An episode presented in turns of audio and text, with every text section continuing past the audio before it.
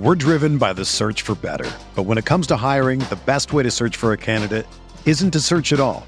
Don't search match with Indeed. Indeed is your matching and hiring platform with over 350 million global monthly visitors, according to Indeed data, and a matching engine that helps you find quality candidates fast. Ditch the busy work. Use Indeed for scheduling, screening, and messaging so you can connect with candidates faster. Leveraging over 140 million qualifications and preferences every day, Indeed's matching engine is constantly learning from your preferences, so the more you use Indeed, the better it gets.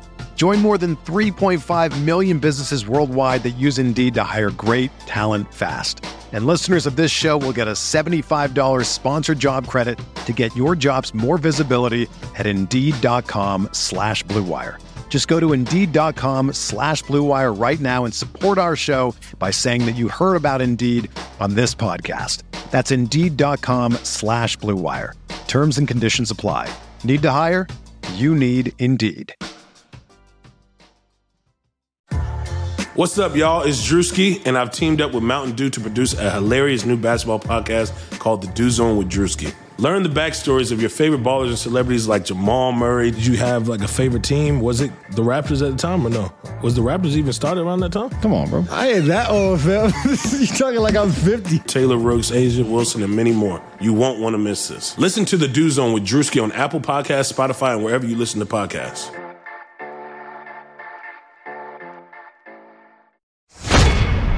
Final from MSG, the Knicks end up dropping this one by a final score of 129 to 115. Um, in a score that is not representative of what this game was. And quite frankly, it's not representative of what this game means. I have a funny feeling, and I have made proclamations before that have turned out to be dead wrong because I do three podcasts a week and I do five newsletters and I say a lot of shit and I write a lot of shit. So occasionally I make proclamations and um, those proclamations are often not correct. However, I feel pretty good about this one. I think the Knicks are going to wind up looking back on this game as something of a turning point. Um, because that team, first of all, Doc Rivers got, he deserved to get fired because the fact that he let that that team lose to the Denver Nuggets in the playoffs last year is a joke because that squad is a monster. Oh my god. And I know they don't always hit shots like this and of course they hit shots like this today against the Knicks. But man, um, I just the NBA world, we all deserve Lakers Clippers at some point in the playoffs because that's that's just like holy goodness. That's not just a good team. That is a that is a championship team. I don't know whether they win it or not. It's another story. In any case, like yeah, they ended up letting go of the rope in the last couple minutes of the game. The fact that they took everything the Clippers had to offer and then some. And I mean, we're talking about a team that was not only firing all cylinders on offense generally, but on top of that, they made 17 of 38 three pointers. And the Knicks just took every punch and until the last four or five minutes of the game, they stuck with it. And I'm going to talk about the individual pieces. Uh, obviously, Quickley is the lead story, but Barrett deserves um, a lot of discussion. Uh, Randle deserves discussion. Everybody on the Knicks deserves discussion because this was a team effort. And, you know, I mean, I feel like I'm in between a rock and a hard place because I have an entire fan base here. A lot of people in this chat, a lot of people watching right now want to see Immanuel Quickley put into the starting lineup and um, and never see Alfred Payton again. They want that. I get it. I want it too. I want to see 35 minutes of Immanuel Quickley a night. And yet, if I watch a team go out there and do that and compete that way and give that kind of energy on defense and and be that sound and have that much of just a plan to compete against a team of this caliber, as opposed to years and years and years and years and years past when we've seen Knick teams come out with no plan to come out with competitive teams. I just I don't know how I'm supposed to look at Tom Thibodeau and say you're wrong. Something you're doing is incorrect.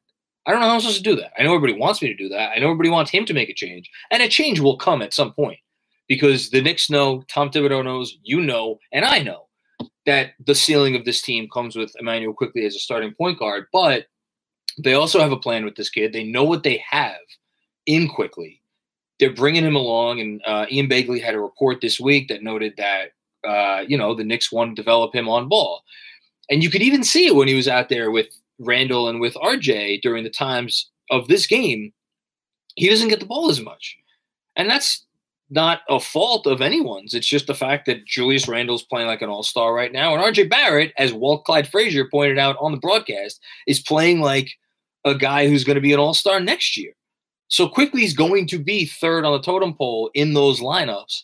And for the Knicks right now, they could kind of have their cake and eat it too, in which they start Payton. They bring in Quickley whenever they bring him in, and he ends up playing. I'm going to assume he played 25, 26 minutes tonight. Looking right now, um, his final minutes total was 27 minutes. You know, do they need someone better than Alfred Payton in there? Absolutely. The Knicks need someone better than Alfred Payton in there. And again, everybody knows that. I guarantee you, Tom Thibodeau is knocking on the front office's door every goddamn morning. He, gets into that facility, facility, and it's like, "Did you find me a starting point guard today? Did you find me a starting point guard today?" I mean, whether that happens is a conversation for another day. But um, hold on, I want to give a quick shout out because uh, who is this? Diego Campante uh, messaged me on Twitter, and he was he said the Clippers had to keep their best players on the court until late. Quickley was being guarded by Kawhi. RJ had to defend um, Kawhi and George, and this game against the Clippers reminded me of what Justin Rowan, who came on the podcast this week, said about the value of being in real games. And I'm sure there's going to be people who are going to look at this game and be like, whoa, wait a minute. The Knicks aren't going anywhere this year. They're probably not a playoff team anyway. And we're, you know, waxing poetic about a game in which Obi Toppin played 12 minutes, Kevin Knox played zero minutes, and um, you know Frank Ntilikina. For those of you who are who are still believing that it's going to happen with this team with Frank, sorry, got news for you. Um, like played zero minutes. This is the this is the difficult line that you have to toe when you're a shitty team and you're trying to become a better team. And it's a line between development and it's a line between development and winning. And you have to figure out how much does the winning component amplify the development component? And how much does the fact that, yeah, Obi Toppin only played 12 minutes in this game, and during those 12 minutes, he was not the vocal point of an offense, but he got those 12 minutes in a game against a team of this caliber, and they were important minutes and he earned those minutes and he could feel like he earned those minutes. And did he do anything? No, I think he had two points. But that's a question for Tom Thibodeau, and that's a question for the front office. And I don't pretend like I know the answer. I don't pretend like they know the answer. But I do know that if you watch the NBA and you've been watching it for as long as I have, you could see the teams that just, you know, there is no value on winning games against good teams. They never get good unless they get lucky in the draft and happen to draft a Luka Doncic or a LeBron James or a once every five years type of guy. And by the way, there's a 14% chance of getting that guy this year if he even is that guy. So like I have a little I have a, a little bit of a tough time sitting here and being like the Knicks screwed up because they they're they're they're benching Knox and not playing Toppin enough. If you want to tell me that like Payton should be, I see a few people in the chat saying Payton should be sad for Frank Ntilikina. Frank Ntilikina can't be worse than this. I get it, but at the same time, I just watched the same game that you did, and Alfred Payton with the rest of the starting unit looked pretty good. There were a few plays where, like, again, this is where the consistency comes in. They've been playing together, this unit, for 21 games. I don't know. Um, if you want to say Frank should be starting in place of Payton, I'm not gonna. I'm not gonna say that you're wrong. But again, I go back to the thing that I said before. I, it's really difficult for me to to call out Thibs as doing anything wrong um, right now. Um, Taj playing over Toppin was disrespectful. That's a that's a Thibs thing. He likes guys in their slots. He likes like if you're a backup center, you're going to play backup center. If you're a backup power forward, you're going to be backup power forward. Should he be more flexible? Maybe, but you know, you take the good with the bad with this guy, and clearly he has some deep, deep, uh, deep held beliefs. Uh, yes, Noel was injured. Um, I think I know. Oh, this is the guy that's always on Twitter trashing Frank. Frank is trash. Yeah, um, I see you. Uh, Frank is not trash. Frank needs an opportunity. I don't know if it's going to come with this team, but he's going to be good when he gets an opportunity. Um, all right, let's. I've been a little bit too down downtrodden for a little bit too harsh on on people's opinions for for as happy as we should be, or as happy as you can be for a 15 point loss. I mentioned it the, the last time I did one of these. Every team needs to get lucky every now and then. Like you can't always like count on getting the exact right guy at the top of the lottery. You can't always count on making the perfect free agent signing. You can't obviously count on free agents picking you. Everybody has to get lucky. And obviously there is some skill involved there. And like what's the phrase? Like um uh for um luck is when um opportunity meets whatever the hell it is. I already botched it. They got lucky with Immanuel Quickley you know, and when you want to say it's it's Kentucky guys, you know, taking care of their own, whatever it is, he is, you know, my buddy Ray uh, tweeted at me during the game about if if Quickley keeps this up, is he an all rookie teamer? Like that Walt, Walt Parrott is great luck. Great comment. Um, preparation. Thank you. Thank you for thank you, Max. Shout out to Max. What's going on, bud? Um, I mean, whatever it is, he's an all rookie first team player if he keeps this up. It's not a question. I, I think I don't think it's over exuberance to call Immanuel Quickley one of the front runners for the Rookie of the Year award at this point. You know, and, and whether, you know, it's going to depend on how many games Charlotte wins. Um, it's going to depend on how many minutes they keep giving Wiseman in Golden State. He played like 13, 14 minutes the last game. Um, I guess if the Kings get good enough and Halliburton keeps putting up these numbers, maybe he gets in the conversation. But if Quickley keeps doing this shit and looks like a seasoned pro, and and he averages somewhere between 20 and 25 minutes a game for the rest of the season, and the Knicks finish, I don't know what they have to finish. Do they have to finish 32 and 40? Can they finish 28 and 42? Um, you know, or 28 and 44. My math is bad. I don't know what the record is going to be, is going to have to be for him to actually win it. Someone mentioned Malcolm Brogdon. That's a good comp. Like, but but keep in mind, Malcolm Brogdon was on a really good Bucks team, and he put up numbers. So it's going to be tough, but uh, he's in the conversation. Um, I love you too, Yusuf. Um, Kings are just one game behind the Knicks. Good good point, uh, P- PBD. So, but like so that's what I'm, I'm going to take three things from this game, and I'm going to remember this game. I'm going to take the fact that they stayed in this thing until five minutes to go. I'm going to take Immanuel Quickley's performance, which we could just talk about all day and wax poetic about it because he was that good. And I'm going to take Rowan Barrett Jr. I need to get I need to get um, a crow. I need to get a, a crow statue or like a crow, like a like a stuffed crow or a paper mache crow.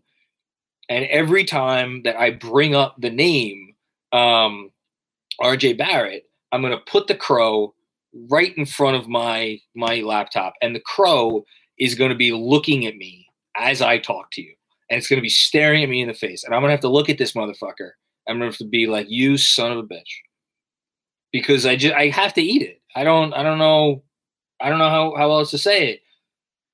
I was talking about this on my halftime Zoom about how I was really hard on his last his rookie year, and I was obviously not able to parse out successfully the difference between what he was unable to do and what the Knicks did not give him to allow him to do what he was able to do.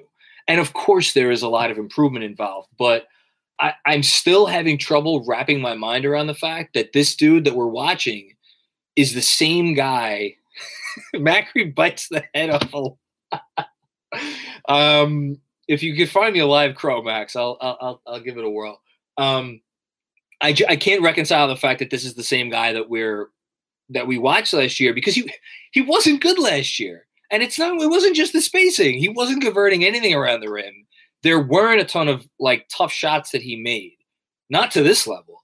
His defense was nowhere in the vicinity of what we're seeing right now. And I guess, if anything, last year is just proof that rookie years are really hard for any NBA player unless you are blessed with the athleticism of a Zion or a Ja Morant, or if you come in, you know, being a four year senior like a Brandon Clarke. Um, yeah, and Andrew brings up a good point. RJ is still shooting 42% from the field and 29% from three, but like this is a dude who went through a 0 for 21 stretch and a 1 for 21 stretch from three, and he's up to 29%. Like, that's significant. And he's, yes, he was struggling from the field earlier this year. I feel like he's turned that corner.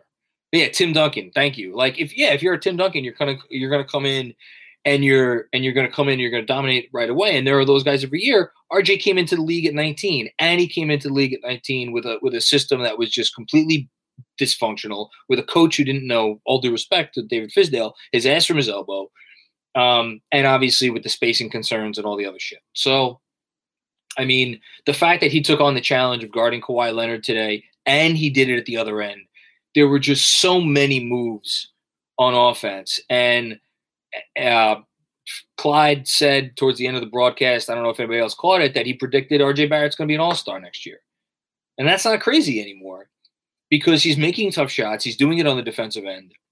And I still think he has another level to reach because you could. Here's where I'm at with RJ. Here's the here's the last step that I want to see him take. If he can take it this year, great. If not, it's fine. Is for him the playmaking, the the passing, and the looking for others and getting others involved more and like making those those correct passes comes more in games for me. Maybe I'm I'm overgeneralizing, but where he the shot's not falling, and he, needs to get to the point. And look, there's like 15 guys in the league that get to this point, so I realize this is a lofty goal where he is definitely towing the line between. It doesn't matter if I have my shot going or not. I am still always going to make the correct play regardless of what the if the correct play is pass, I'm going to make the correct pass. If the correct play is a shot, I'm going to make the correct shot. Um, that's the last step for RJ because as a defender, he's defending at a, a really wonderful level and he's making the tough shots. And yeah, of course, the finishing could use some work and the three point shooting could use some work, but like, what else do you want? Um, and uh, digital Madrid Madrigal, I hope I got that right. He's six foot six and strong. That's the thing you can't teach. He's a six foot six, you know, brick shithouse on wheels. Um, doesn't have the greatest birth, doesn't have the greatest athleticism, but he could. He's working with what he's got, and he's only going to figure out how to use that size even more to to his advantage. Is he six seven? Because at the NBA.com and every other site that I could see lists him at six six. I mean, whatever. He's he's big. He's a big boy and he want and thank you zach for mentioning that. Zach santos mentions and he wants to be great and he works hard. And i don't think anybody has uh, explicitly said this yet because i think we've probably all internalized it. He wants to do it here. He doesn't want to go to we're driven by the search for better. But when it comes to hiring the best way to search for a candidate isn't to search at all. Don't search match with indeed Indeed is your matching and hiring platform with over 350 million global monthly visitors, according to Indeed data, and a matching engine that helps you find quality candidates fast. Ditch the busy work. Use Indeed for scheduling, screening, and messaging so you can connect with candidates faster. Leveraging over 140 million qualifications and preferences every day, Indeed's matching engine is constantly learning from your preferences, so the more you use Indeed, the better it gets. Join more than 3.5 million businesses worldwide that use Indeed to hire great talent fast.